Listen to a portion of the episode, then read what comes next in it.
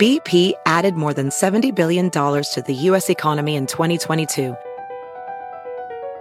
Investments like acquiring America's largest biogas producer, Archaea Energy, and starting up new infrastructure in the Gulf of Mexico. It's and, not or. See what doing both means for energy nationwide at bp.com slash investing in America.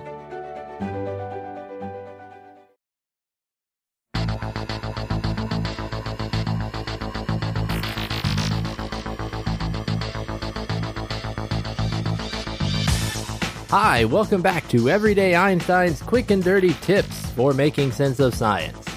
I'm your host, Lee Falin, and today we're going to talk about fire. One of my favorite TV shows is Survivor Man. If you haven't seen it, the host, Les Stroud, puts himself into various dangerous situations and then films himself as he shows how to survive in those situations. My favorite parts of those shows are watching all the different ways that he uses to start fires. You know, fire's been around since the beginning of time. How long humans have been able to control and use fire is a matter of some debate, but most people believe that it started around a million or so years ago. And once man had the ability to use fire, he could do all kinds of things. He could cook food, better control agriculture, make pottery, forge tools out of metal, and even send rockets into space, all thanks to fire. But what exactly is fire? What makes something burn, and why do some fires have different colors?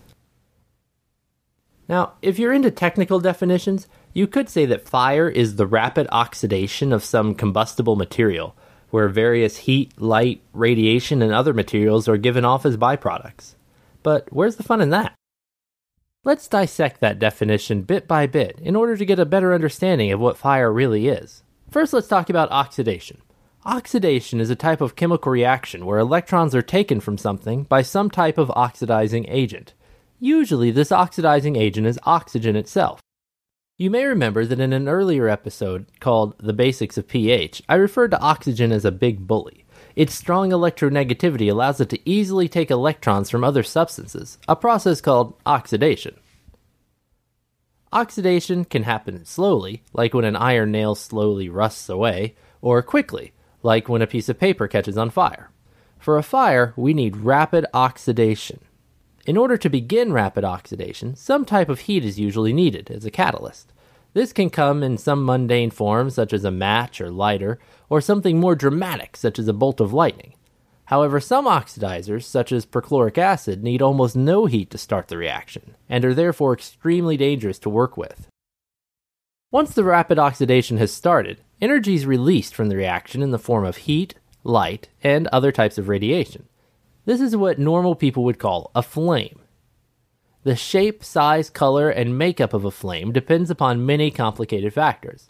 For the most part, flame color can be thought of as an indication of flame temperature and fuel composition. For example, red flames are cooler in temperature than blue or white flames. A fun experiment you can do at home is called a flame test. A flame test is a crude way to identify the composition of unknown metals. When metal ions get hot, they start to emit light of a predictable color called an emission spectrum. For example, copper makes a blue green flame, whereas calcium is usually dark red. An easy way to perform a flame test is to coat a small piece of wire with some metal salts. The most common metal salt in normal people's homes is sodium chloride or table salt. Hold the coated metal loop over a flame. The flame from a propane torch works best, but you could use a stove or candle if you have to and you should see the flame turn bright yellow, indicating that sodium is present. If you have other metal salts available, such as calcium chloride or copper chloride, you'll be able to see other colors as well. Speaking of colorful flames, you may have heard that burning driftwood causes purple and blue flames, and this is because of the metal salts which are absorbed by the wood.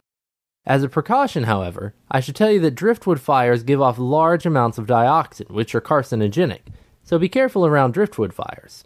They may look pretty, but you wouldn't want to start one in your fireplace. That's all the fiery science we have time for today. If you like today's episode, you can become a fan of Everyday Einstein on Facebook or follow me on Twitter. If you have a question you'd like to see on a future episode, send me an email at everydayeinstein at quickanddirtytips.com. Until next time, I'm Lee Falin, helping you to make sense of science.